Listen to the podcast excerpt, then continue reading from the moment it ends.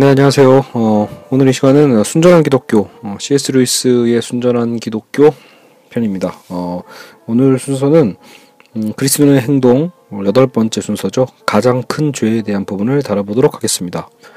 이제는 거의 제가 어떻게 보면 이 순전한 기독교를 더 빨리 정리해드리는 어떤 그런 강의가 아니라 정말로 하나하나를 계속해서 이제 제 사견을 곁들인 말 그대로 해설 강의가 되고 있죠. 그래서 더 길어지고 있습니다. 아마도 그냥 이 책을 사다가 그냥 독해력 좋으신 분은 그냥 읽어버리시는 게 훨씬 더 빠를 것 같아요.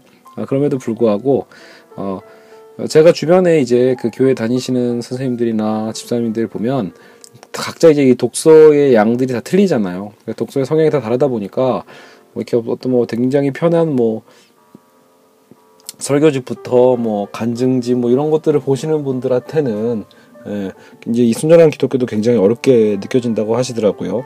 또 역으로 어느 정도 이제 신학 서적 같은 걸 읽을 정도가 되는 분들한테는 또 루이스의 이 순전한 기독교는 또 그렇게 또 어려운 책은 또 아니죠. 그래서 정말로 넓은 스펙트럼을 갖고 있는 것 같아요. 독서라는 게요. 그래서 어쨌든 제가 지금 하고 있는 이 방송은 이미 더 많은 루이스에 관해서 저보다 더 많이 하시는 분들에게는 말 그대로 필요 없는 방송이죠. 오히려 이제 루이스의 책이 잘 읽히진 않는데 하지만 그 순간순간마다 굉장히 뭔가 깊이 있는 것을 갖고 있는 것 같다. 이렇게 느끼시는 분들에게는 도움이 조금이나마 되는 강의가 되겠죠.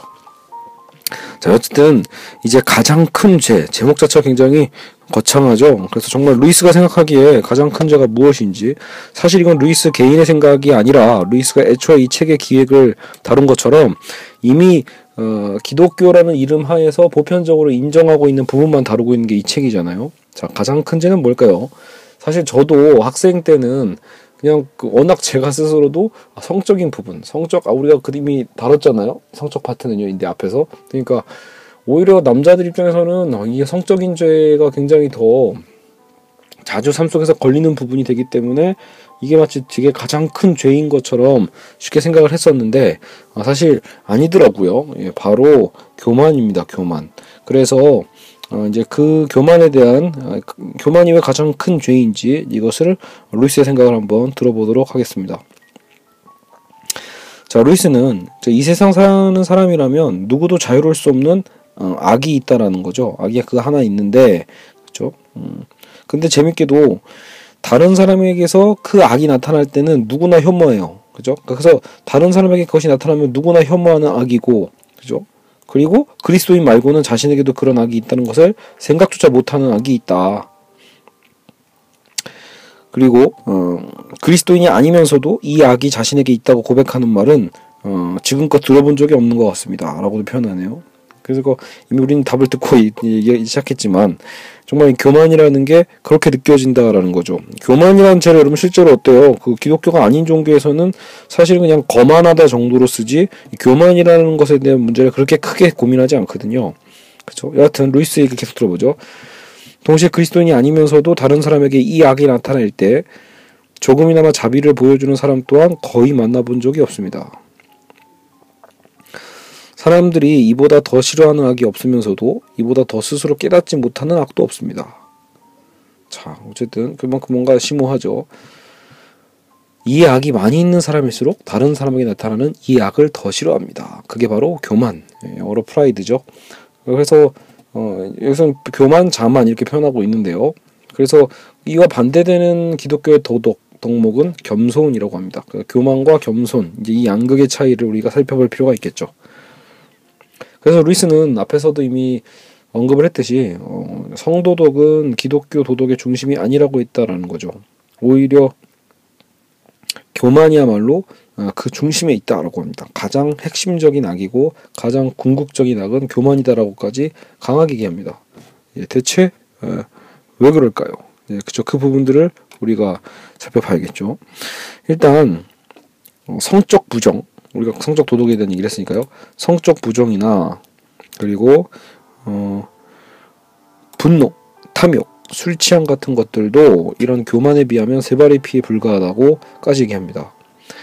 악마는 바로 이 교만 때문에 악마가 되었다라는 표현도 잊지 않고 해주고 있어요. 루시퍼에 대한 얘기겠죠. 그래서 결국은 우리가 알고 있는 사탄이라는 존재도 어떻게 보면 교만 때문에 스스로 그 악마가 된 거라고 볼 수 있거든요. 그래서 그렇기 때문에 교만은 온갖 다른 악으로 이어진다. 온갖 악의 근원처럼 얘기를 하고 있습니다. 그래서 굉장히 지금 강력하게 얘기하고 있기 때문에 과장인 것처럼 들릴 정도죠. 그래서 이제 루이스의 설명이 곁들여집니다. 자, 일단 교만한 사람일수록 다른 사람의 교만을 더 싫어한다고 루이스는 강조를 합니다. 그래서 우리가 스스로 얼마나 교만한지 알 수 있는 가장 좋은 방법은 자신에게 물어보라는 거예요. 사람들이 나를 무시하거나 알아주지 않거나 또 쓸데없이 내 일에 참견하거나 은인 행세를 할 때 얼마만큼 싫은 마음이 드는가, 이렇게 스스로 물어보라는 거죠. 자, 여러분도 스스로 한번 물어보세요. 나를 무시하고 있는지, 나를 알아주지 않는 거에 대해서 화가 나고 있는지 않는지, 또 쓸데없이 또 내 일에 또 참견하는 것도 싫은 사람도 있고, 또 그리고 또 괜히 은인 행세할 때 그것이 싫은 마음이 든다라는 거, 그렇죠? 그것이 내 스스로 내가 얼마나 교만한가를 알 수 있는 지표가 된다라는 겁니다. 여기서 어느 정도 찔리시는 분들도 많이 계실 거예요. 저도 어디에 해당되냐면 다 해당되는 것 같아요. 저를 만약에 무시하는 듯한 어떤 이 느낌을 받았을 때, 또 거꾸로 무시한 게 그래서 무시한다는 거니까 알아주지 않았다는 것에 어떤 서운함일 수도 있겠죠. 근데 또 동시에 저는 쓸데없이 내 일에 참견하는 거에 대해서도 또 안 좋아하거든요. 그리고 또 뭔가 은인 행사하는 거에 대해서도, 그렇죠. 여튼 저는 다 해당되네요. 제가 여튼 계속 가보죠.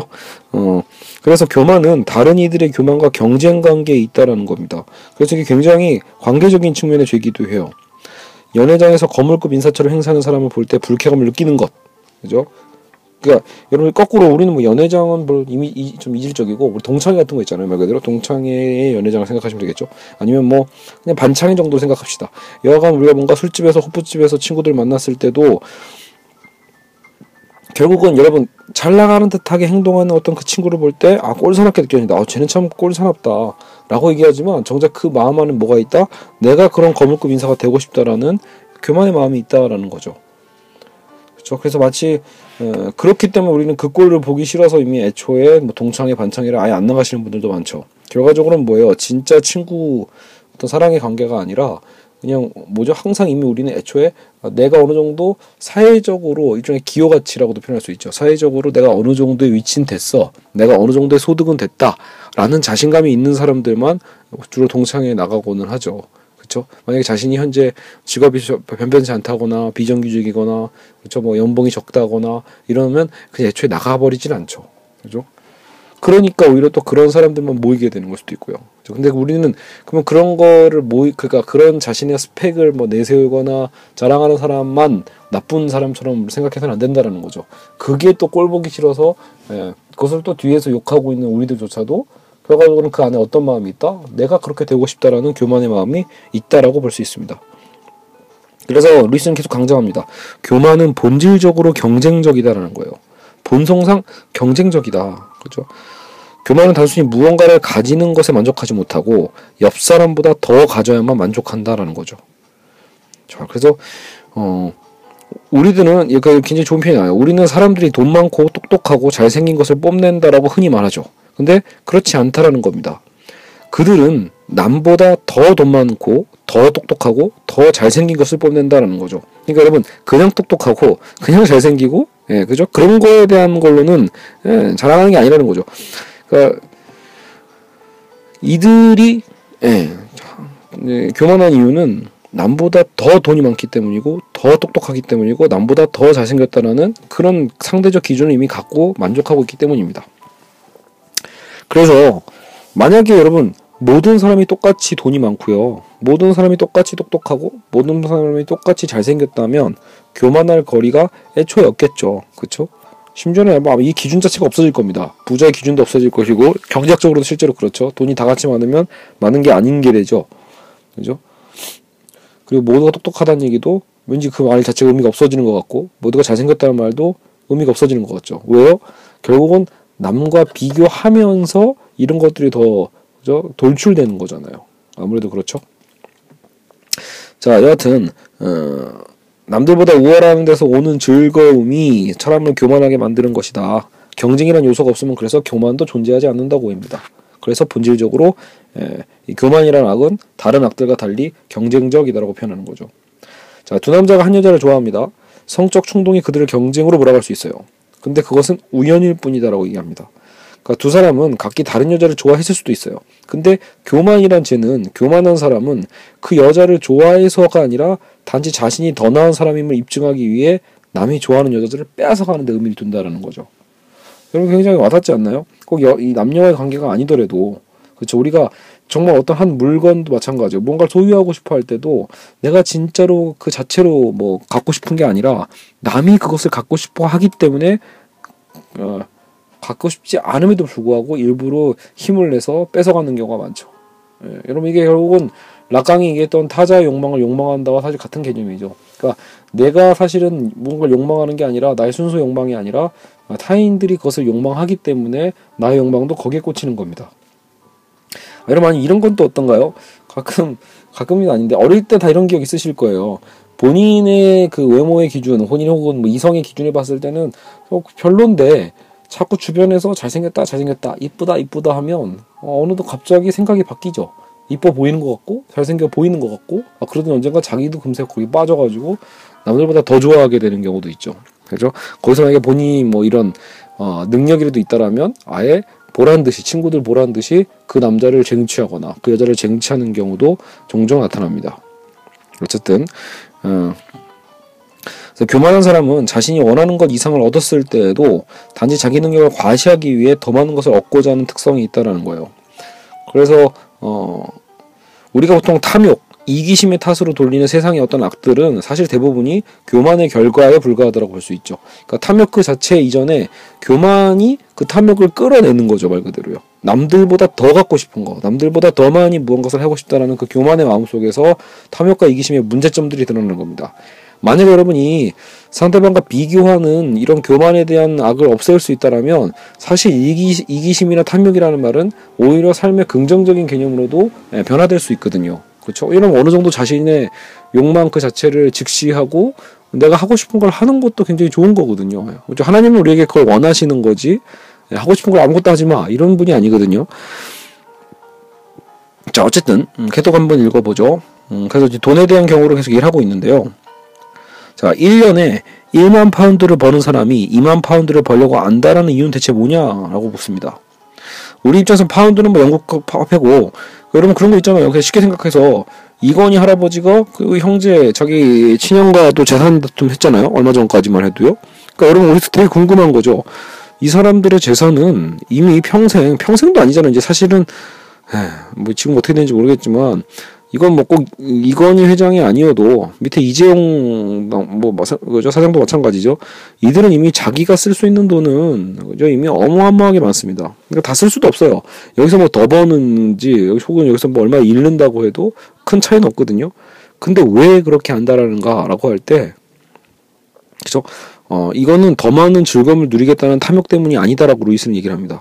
더 많이 갖는 게 즐거워서 이 사람들은 예를 들어 뭐 재산이 1조인데 나는 2조까지 늘리고 싶어. 나는 10조라도 더 갖고 싶어. 이게 단순히 어떤 즐거움의 양이 아니라는 거예요. 그렇죠? 이미 지금 있는 돈만으로도 무한하거든요. 진짜 이유는 어디에 있다? 다른 부자보다 더 부자가 되고 싶어하는 권력 욕구에 있다는 거죠. 이게 교만이라는 겁니다. 그러니까 이미 자신은, 여러분 이미 화폐의 가치가 의미가 없어요. 여러분 진짜 부자한테는 돈 자체가 그렇게 큰 의미가 없죠. 그냥 깔린 게 돈인데 뭐 현찰로 그냥 쭉 뽑아가지고 현찰 비계 만들어도 되고 현찰로 뭐 이불을 만들어도 되고 뭐 어쨌든 돈이 넘쳐날 수 있잖아요.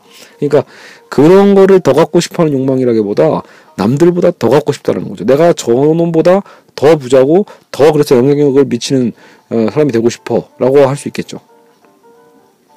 이런 권력이야말로 그래서 교만한 사람들이 좋아한다. 그래서 권력이란 단어와 교만을 연관시킬 수 있습니다. 알겠죠? 자, 예쁜 여자가 가는 곳마다 남자들의 마음을 빼앗아 불행을 일으킨 이유가 대체 뭐냐? 분명히 성적 충동은 아니라는 겁니다. 오히려 그런 여자들은 성적으로 냉랭하기가 쉽습니다. 그러니까 예쁜 여자가 가는 곳마다 남자들의 마음을 다 들쑤시고, 여기 교회에서도 이런 거 많아요. 거꾸로, 교회는 또 거꾸로 있는 게 많아요. 굉장히 잘생긴 어떤 교회 오빠 한 명이 모든 그냥 그 여자들의 마음을 다 들쑤시고 다니는 경우도 많죠. 근데 문제는 그 사람의 그게 어떤 본능과 욕구, 성적 충동 때문이냐, 그래서 성적 충동이라는 죄 때문이냐고 묻고 있습니다, 루이스는. 아니라는 거예요. 그렇죠? 오히려 성적 충동에 있어서 여러분 그렇게 매력적인 사람들은요, 역으로 그것을 그렇게까지 드러내려고 하지 않는다는 거죠. 오히려 교만에 있다라는 거예요. 내가 몇 명까지, 몇 명이나 나의 매력에 빠져들 것인가. 그죠? 내가 남들과 비교해 봤을 때 그 비교 속에서 나의 매력이 어느 정도까지 사람들에게 먹히는가. 이런 것들을 즐기는 사람들이 있다는 거죠. 성적인 욕망과 또 달라요. 교만에, 기본적으로 교만에 근거하고 있다고 봅니다. 자, 정치 지도자, 국가들이 왜 한없이 욕심을 냅니까? 교만 때문입니다. 교만은 본성상 경쟁적이다라고 지금 루이스는 계속해서 얘기하고 있죠. 한없이 경쟁적이기 때문에 끝이 없죠. 자기보다 힘 많고 돈 많고 똑똑한 사람이 전 세계에 단 한 명만 있어도 경쟁자로 여기게 된다라는 거예요. 여러분, 결국 세계 부자 누군가는요, 내가 열심히 일을 했더니 어쩌다 보니 내가 뭐 재산이 세계 1위더라. 이러면 사실 상관이 없는데, 내가 늘 세계 10위권 안에 들었지만 1위가 한 번도 못했다. 나는 1위를 꼭 해보고 싶다. 뭐 이런 마음으로 욕망한다라면 그것은 문제가 심각한 거죠. 그렇죠? 그게 곧 교만이라는 겁니다. 알겠죠? 그래서 그걸 구분할 수 있겠죠. 자, 그리고 결국은 세상이 시작된 일에 모든 나라와 가정을 불행하게 만든 주된 원인도 바로 그래서 교만에 있다라고 얘기를 하고 있어요. 다른 악들은 그래도 사람들을 맺어주는 경우가 간혹 있다라는 거예요. 그래서 참 재밌죠. 그러니까 여러분, 악인데도 불구하고 어쨌든 악이 의도치 않게 나름대로 그 사람들의 관계에 도움을 주는 경우가 있어요. 예를 들면 그 술 취함이 있죠. 술 취하고 방종한 사람들끼리 사이좋게 지내거나 농담을 주고받거나 우정을 나누는 모습 얼마든지 가능하죠. 그렇죠? 사실 교회에서 권장하는 게 아니잖아요, 여러분. 술 취하는 게요. 그리고 그런데 어쨌든 이런 그 교만이라는 건 반대라는 거죠. 그러니까 뭐 반대. 웬만한 그 악들 속에서도 우연이라도 뭔가 우리 삶에 도움이 되게끔 영향을 미칠 때도 있지만, 교만은 항상 악하고, 교만은 언제나 적대감, 사람과의 관계 속에서 문제를 일으킵니다. 이거는 당연한 거죠. 처음부터 교만은 경쟁적이니까요. 알겠죠? 그러니까 경쟁적이니까 당연히 적대감을 만들어낼 수밖에 없습니다. 누구에게뿐만이죠. 사람과 사람 간의 관계뿐만이 아니라 하나님에 대한 적대감이기도 하다라는 거죠. 자, 결국 기독교인은 사실 뭘 발견해요? 우리와 비교할 수 없을 정도로 뛰어난 게 하나님께 있다는 걸 발견한 것이 사실은 크리스찬들이잖아요. 그죠? 그러니까 이것을 모르면 사실은 실제로 하나님을 안다라고 표현할 수 없다라고 루이스는 단호하게 얘기합니다. 그러니까 하나님에게 비할 때, 아, 나 자신은 아무것도 아니야 라는 것을 깨닫지 못하는 사람, 그것을 전혀 모르는 사람 있잖아요. 여러분, 지금 신앙생활을 하고 있는데 자신의 낮음이, 내가 그 신 앞에, 여러분, 그 제 팟캐스트 이름이 뭐예요? 신 앞에 홀로잖아요. 신 앞에 우리가 홀로 섰을 때 나의 자금이 정말 한없이 낮아진다라는 것을 느끼지 못하고 깨닫지 못한다라면, 사실 그 사람은 교회를 다닐 뿐이지, 그죠? 정작 하나님을 전혀 모르는, 그냥 모를 것 같은 정도가 아니라, 루이스는 그냥 전혀 모르는 사람이라고 선을 긋습니다. 교만한 사람은 하나님을 알 수 없다라는 거죠. 교만한 사람은 항상 눈을 내리깔고 사물과 사람을 본다라는 거예요. 그래서 자기보다 높이 있는 존재는 볼 수 없다라는 거죠. 기본적으로 교만하면, 그렇죠, 밑을 내리깔면서 보니까요. 그래서 분명히 교만하기 짝이 없는 사람인데, 정작 당사자는 하나님을 믿는다면서 아주 신앙적으로 행사하는 사람을 우리는 어떻게 생각해야 되는가라고 루이스는 질문을 던지고 있습니다. 그죠? 근데 루이스는 역시 또 명쾌하게 대답합니다. 그런 사람은 상상 속에 하나님을 섬기고 있는 거다. 그러니까 실체 하나님이 아니라 자기가 만든 하나님이죠. 이건 교회에서 뭐라고 하죠? 우상이라고 표현합니다. 여러분, 이건 교회를 다니면서 되게 고민해 볼 만한 문제예요. 다들 하나님을 믿고 신앙이 있다라고 표현하지만, 사실 알고 보면 어때요? 그냥 하나님을, 본인이 만든 하나님을 믿고 살아가는 우상 숭배자들도 많다고 볼 수 있죠. 자, 그래서 이론적으로는 또 이런 것도 가능해요. 이론적으로는 알아. 이론적으로는 하나님 앞에서 아무것도 아닌 존재임을 또 인정은 해. 근데 실제로는 그죠? 그렇게 생각하지 않는다고 생각하는 거죠. 실제로는 이 헛개비 하나님이 자기를 다른 모든 사람보다 훨씬 낮게 여기고 인정해 준다라고 또 자부심을 갖고 있는 사람들, 그죠? 하나님께 상상 속의 겸손을, 이게 좋은 비유예요. 하나님께 상상 속의 겸손을 1페니, 뭐 어쨌든 어치를 딱 지불하고, 우리나라 보통 어쨌든 뭐 10원어치 딱 지불하고 100원어치 딱 지불하고는, 동료 인간을 향한 교만은 1파운드어치를 얻어내려고 한 그런 심보다라는 거죠, 말 그대로요. 우리는 정작 신 앞에 어떤 겸손의 어떤 것으로 우리 딱 100원어치만큼만 딱 지불해놓고, 동료 인간을 향해서는 100만원어치나 우리가 얻어내려고 하는 그런 심보, 모순적이죠. 그러니까 그래서 루이스가 그리는 그림은 이래요. 그리스도께서 말씀하셨던 부분이 있잖아요. 그 나중에 그 제자들이 예수님을 전파하고 또 예수님의 이름으로 귀신까지 쫓아내는 어떤 그런 단계 속에서도 마지막 날에 결국은 나는 너희를 도무지 알지 못한다라는 그 말을 듣게 될 수도 있다라고 했잖아요. 그렇죠? 이 성경 구절을 다 알고 계시죠? 나는 너희를 도무지 알지 못한다. 그래서 이 말을 진짜 고민해 볼 필요가 있죠. 교회를 모태 신앙이다 뭐다 얘기하고 그죠? 뭐 한번 구원받으면 구원은 취소되지 않는다라고도 얘기하는 것도 있지만, 하지만 성경에는 또 분명히 나와 있는 구절이죠. 나는 너희를 도무지 알지 못한다. 그래서 사실은 지금 우리 현재를 살아가는 기독교인들은 항상 이 말씀 구절을 고민해 볼 필요가 있죠. 나의 신앙이 자칫하다가는 먼 훗날 딱 그 신 앞에 섰을 때 난 너를 도무지 알지 못한다. 넌 누구니? 라고 하는 말 무섭죠. 그죠? 자, 그래서 루이스는 우리 자신을 스스로 시험해 보라고 합니다. 자신이 신앙생활을 한다는 사실 때문에 스스로 선한 사람이라고 느껴질 때는 확실히 하나님이 아니라 악마를 따르고 있다고 보면 된다라는 거죠. 무서운 얘기입니다. 그러니까 신앙생활을 한다는 사실 때문에 나는 선한 사람이지. 나는 크리스찬이니까 난 선하지. 난 적어도 저들보다는 선택된 자야. 유대인 어떤 부정적인 문제점 중에 하나죠. 그런 성향을 우리가 갖고 있는 건 아닌지 이런 고민을 해볼 필요가 있습니다. 그는 분명히 그건 우리가 지금 하나님을 따라가는 게 아니라 악마를 따르고 있다라고 루이스는 얘기를 합니다. 그래서 정말 중요한 건 결국 굉장히 어때요? 동양 철학과 비슷한 거 있죠. 그러니까 무아예요. 내가 나 자신에 대해 완전히 잊고 있는가, 나 자신을 하찮고 더러운 존재로 여기는가 하는 게 진짜 중요한 거죠. 알겠죠? 그러니까 더 좋은 쪽은 뭐예요? 자기 자신 자체에 대해서 완전히 잊는 겁니다. 나는 하찮은 존재야. 이런 어떤, 여러분 이게 나중에는 자기 비하로도 갈 수 있잖아요. 그죠? 그러니까 자책이나 너무 심각한 자책적인 어떤 병으로 될 수 있죠. 그게 아니라 그냥 나 자신을 잃어버리는 거죠. 잊어버리는 거, 신 앞에서. 그죠? 모든 악 중에서도 가장 나쁜 악이 우리 신앙생활의 중심부까지 침투할 수 있다는 것은 무서운 일입니다. 그래서 그 이유를 이해하기는 어렵지 않다라고 얘기를 하면서,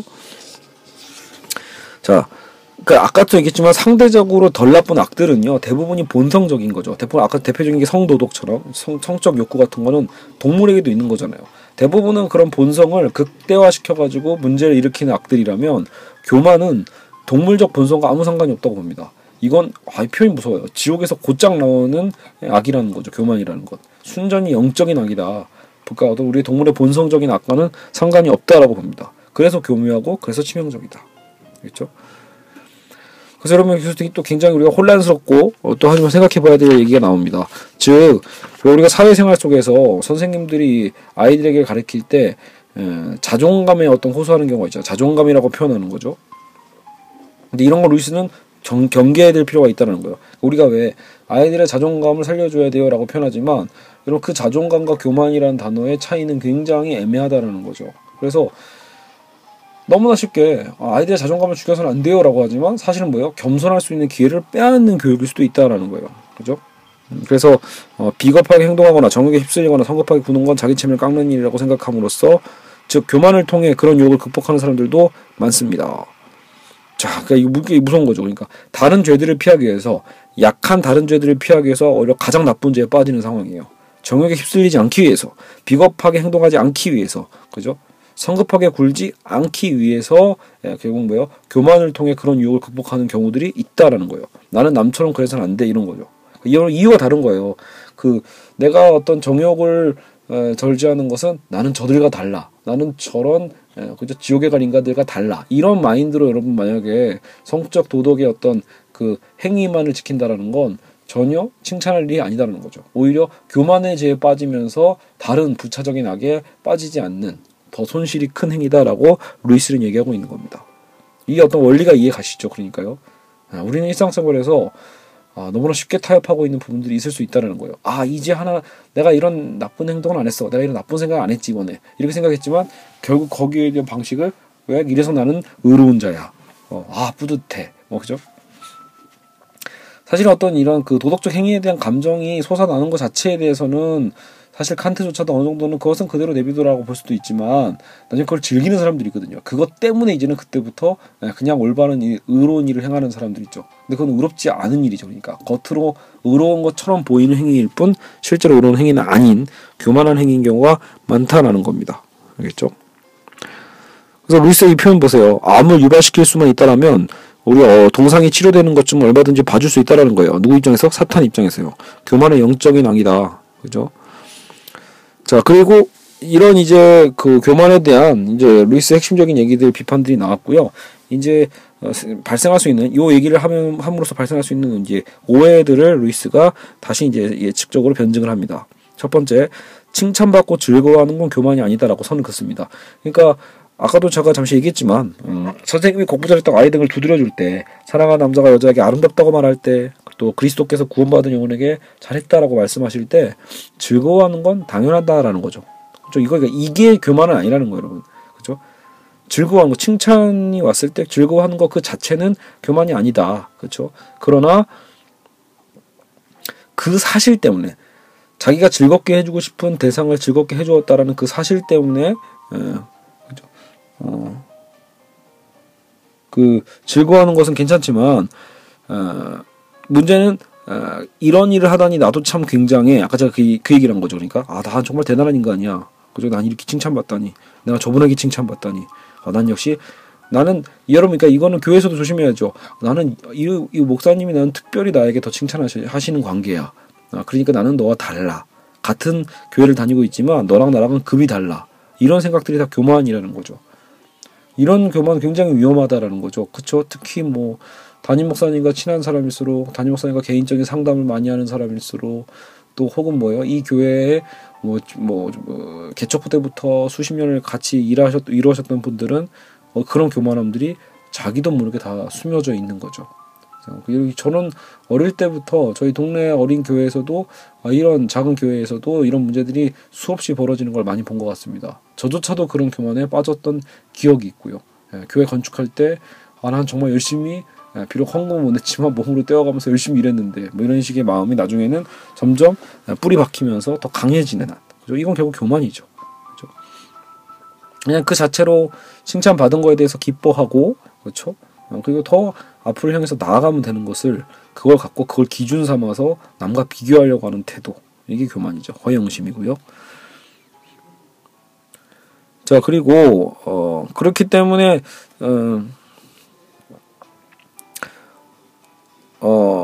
허영심은 교만 중에서 가장 표면에 드러나는 것임에도 불구하고요, 루이스가 그래도 이런 건 얘기를 하네요. 약간 실상은 가장 미미하고 용서받기 쉬운 죄인 이유가 여기에 있다. 허영심이 많은 사람들은 칭찬과 박수갈채의 경탄을 지나치게 좋아한 나머지 거기에만 매달립니다. 어떻게 하면 칭찬받을까? 어떻게 하면 박수갈채를 받을 수 있을까? 그렇죠? 이거 자체는 잘못이지만 이것은 오히려 그래도 겸손하다고 그러니까 천진난만하다고 볼 수 있을 정도로, 그죠? 약간의 그런 잘못에 불과하다라는 거죠. 그가 아직 자아자찬에 완전히 만족하는 사람은 아니라는 사실을 보여줍니다. 그는 다른 사람의 가치를 인정하기 때문에 그들이 자기를 봐주길 바라는 것. 그러니까 여러분, 이상한 겸손이라고 표현하고 있거든요. 자기 스스로가 남들보다 일단 절대적으로 좋은 건, 잘난 건 아니라는 거죠. 이 사람들은 끊임없이 남에게 칭찬받고 싶다는 얘기는 남이 칭찬할 정도의 나보다는 더 높은 위치에 있다는 걸 인정한 셈이거든요. 그들이 자기를 봐주길 바라는 그런 매달리는 사람이기 때문에, 진짜 흉악하고 악마적인 교만은 뭐다? 다른 사람들을 얕본 나머지 그들이 자신에 대해 무슨 말을 하든 전혀 신경도 쓰지 않는 사람들. 그렇죠. 제 얘기인가요? 그렇죠. 그렇죠. 제가 스스로 늘 고민하는 것이 바로 이런 부분이 있어요. 그러니까 진짜 무서운 건 칭찬받기 위해서 안달난 어린아이 같은 마음 있잖아요. 솔직히 애들 키우다 보면 애들이 여기에 치우쳐서 공부하는 애들도 있잖아요. 공부 자체가 즐거워서 공부하는 게 아니라 칭찬받고 싶어서 공부하는, 거기에만 매달리는 아이들도 있죠. 물론 커가면서 거기서 슬슬 놓을 수도 있지만, 성인 아이라고 하죠. 커가면서도 이걸 못 놓는 사람들이 있거든요. 근데 루이스는 그 얘기하는 거죠. 진짜 교만한 건 아예 그냥 타인들 다 무시해버리는 겁니다. 자기가 제일 잘났어 그냥. 그죠? 물론 루이스도 얘기를 합니다. 어떤 때는 신경을 쓰지 않는 게, 그죠? 필요할 때가 있죠. 그죠? 또 그래야만 할 때도 있고요. 그러나 교만한 사람은 이와는 다른 이유 때문에 남의 말을 듣지 않는다는 거예요. 저런 어중이 떠중이들이 환호하건 말건 무슨 상관이야. 저런 자들의 생각에 무슨 가치가 있다고. 가치가 있다고 해도 그렇지, 나 같은 사람이 풋내기처럼 겨우 칭찬 한마디에 얼굴이 빨개져야 쓰겠어? 이런 얘기를 루이스가 직접 이제 사례를 쓰고 있습니다. 나는 인격적으로 충분히 성숙한 사람이고, 그래서 저런 얘기를 듣고 좋아할 이유가 없다라는 거죠. 내가 이런 일을 한 건 나 자신의 이상을 만족시키기 위해서라. 예술적 양심 내지는 가문의 전통이라 해도 좋지만, 이렇게 가로치고 돼 있네요. 그렇죠. 굉장히, 그러니까 루이스가 우리의 어떤 그 지금 약점을 찌르고 있는 겁니다. 그죠? 단순히 어떤 그죠? 칭찬에 메마른, 그러니까 매달리는 어떤 그런 수준의 어떤 교만보다도 더 큰 문제를 다루고 있는데, 그 더 큰 교만이 실제 우리 삶 속에서 우리에게 나타나는 문제들이 가능성도 상당히 높다는 생각이 드네요. 그죠?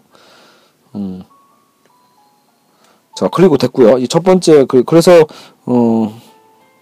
마귀는 더 큰 악을 심기 위해 작은 악을 기꺼이 고쳐주는 그죠?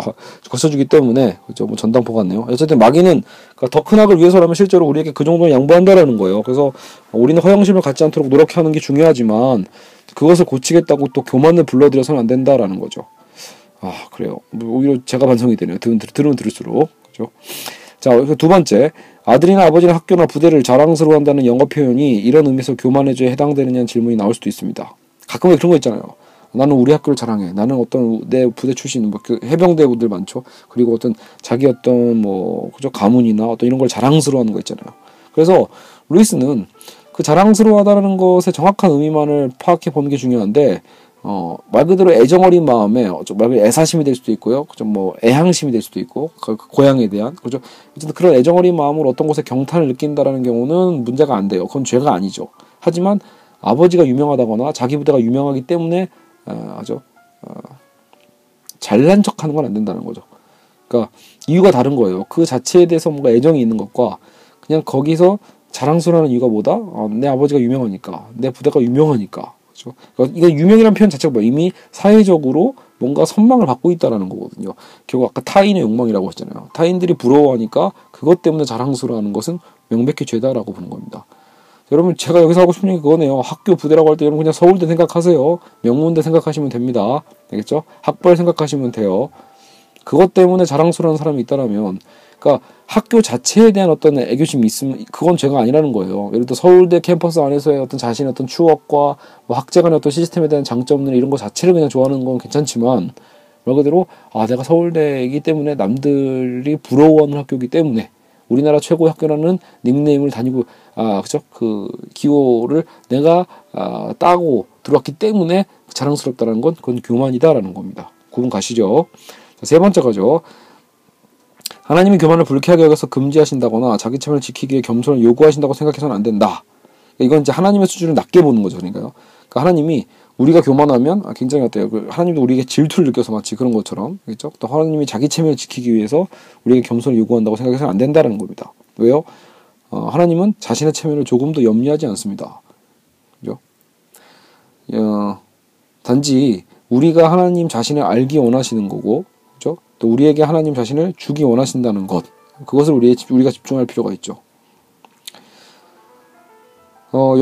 그러니까 루이스가 이렇게 얘기해요. 그러니까 여러분은 체면에 대한 어리석은 생각, 평생 여러분을 불안하고 불행하게 만들었던 그 모든 허튼 생각에서 한순간에 벗어남으로써 한없는 안도감을 누리는 가운데 기쁜 마음을 겸손해집니다. 언제요? 하나님을 만날 때요. 바로 이런 순간을 주시기 위해 그는 여러분을 겸손하게 만들고자 애쓰시는 거고요. 그렇죠? 우리 모두가 걸쳐있고 바보처럼 우쭐대고 돌아다니고 있는 우습고 추한 가장무도의 의상을 벗기고자 애쓰는 겁니다. 여러분, 그러니까 우리 인생을 이렇게 축약해서 보여준 거죠. 우리 모두가 걸쳐있고 바보처럼 우쭐대며 돌아다니고 있는 우습고 추한 가장무도의 의상을 벗기고자 애쓰시는 것. 우리는 어떻게 보면 하나님은 우리에게 그런 삶을 살라고 얘기하지 않고, 그죠? 그걸 벗으라고 얘기하는데, 우리는 끊임없이 이 가장무도에서 놀아나고 있는 교만한 자들인지도 모르겠네요. 그죠? 루이스도 스스로 얘기해요. 자기가 지금보다 조금만 더 겸손한 사람이면 좋겠다고요. 그래서 가장무도의 의상을 벗어던질 때, 그죠? 그런 어떤 그 안도감과 편안함에 대해 좀 더 많은 얘기를 할 수 있었으면 좋겠다라는 거죠. 자, 그리고 네 번째, 만약 여러분이 겸손한 사람을 만난다면 요즘 사람들이 흔히 겸손하다고 말하는 그런 사람이겠지라고 생각하지 말아달라고 얘기합니다. 무슨 말일까요? 자, 그러니까 요즘 사람들이 흔히 겸손하다고 말하는 그런 사람이겠죠. 어떤 부류, 어떤 유행의 어떤 그 흐름 같은 거죠. 그러니까 예를 들어 그 정말 겸손한 사람이라면 그는 저야 정말 부족한 사람이지요라는 어떤 말을 입에 달고 다니는 느끼하고 역겨운 사람이 아닐 거다라고 우리는 예측하고 있는 거예요. 저는 부족한 사람입니다. 이런 서로 손발이 오그라들죠. 루이스는 이런 사람에 대한, 그 겸손한 사람에 대한 모델을 그리고 있는 게 아니에요. 루이스가 생각하는 진짜 겸손한 사람은 그런 사람의 인상은 어떻게 다가온다? 여러분이 그게 무슨 말을 하든지 진지한 우리가 그에게, 우리가 겸손한 그분들에게 무슨 말을 하더라도 그들은 진지한 관심을 가지고 들어주는, 그러면서도 어때요? 쾌활하고 지적인 사람이라는 것이 전부일 거다. 그렇죠? 거꾸로 우리가 또 그런 사람에게, 정말로 겸손한 사람에게 우리가 호감이 생기지 않는다라는 건 오히려 인생을 너무 쉽게 즐기는 것처럼 보이는데 약간의 질투 느껴지지 않겠냐라는 거죠. 그러니까 그들은 뭐야? 그러니까 인생을 쉽게 즐기는 것처럼 보인다는 얘기는 그만큼 인생을 어때요? 긍정적으로 받아들이고 어떤 겸손한 삶 속에서 호쾌하게 넘어가는 거죠. 그렇죠? 그래서 자신의 아마 겸손조차도 의식하지 않을 거다라는 얘기를 하고 싶은 겁니다. 저희가 아까 그랬잖아요. 우리가 만약에 이미 저는 부족한 사람이다라고 얘기할 때 어떻게 보면 그 이전에 뭐가 있죠? 자꾸 상대적으로 내심, 내가 그래도 잘하고 있구나, 내가 남보다 잘하고 있구나, 이 수준을 넘어설 거다라는 거죠. 진짜 겸손한 사람은 자기 자신을 말 그대로 잊어버리는 거니까요. 자기 자신을 전혀 의식하지 않는 삶, 그죠? 그래서 겸손해지고 싶어하는 분들이 있다면 가장 빠른 그 첫 걸음은 어디에 있다? 바로 자신이 교만하다는 사실을 깨닫는 거에 있다는 거죠. 누구도 피해갈 수 없는 사실은 죄일 겁니다. 그래서 교만할 수밖에 없다라는 그 사실을 깨닫는 것, 그것이 굉장히 큰 우리가 정진하는 가장 큰 보폭, 한 걸음이 될 수 있다라고 루이스는 얘기하고 있습니다. 여기서는 나오지 않았지만 여러분 잘 생각해보면 아담이 지었던 죄도 뭡니까? 교만이었습니다. 불순종이라고도 볼 수 있죠. 물론 아담과 하와가 선악과를 따먹었으니까요. 근데 여러분, 선악과를 따먹었을 때 그들의 심리를 보세요. 그들의 진짜 죄는 어디에 있죠? 뱀의 유혹에서 넘어갈 때 뱀이 건드린 건 교만이라는 죄입니다. 성적인 죄도 아니었고, 그렇죠? 다른 어떤 죄들도 아니었죠. 결국은 뭐예요? 인류가 타락하게 된 그 계기도 결국 교만에 있었다라는 것도, 이 교만이라는 죄가 왜 가장 지옥에서 그냥 직통으로 올라온 최고의 악인지를 어느 정도는 보여주는 예시라고 볼 수 있겠습니다. 네, 어쨌든 오늘은 뭐 그냥 쉬엄쉬엄 나름대로 큰 탈 없이 잘 끝낸 것 같습니다. 뭐 심심하게 끝낸 것 같기도 하지만, 그래서 이제 다음에 마지막 이제 믿음, 소망, 사랑, 소망, 믿음이었나요? 여하튼 그 파트를 다루면서 그리스도의 행동편이 조만간 마무리될 것 같습니다. 여러분 고생하셨습니다.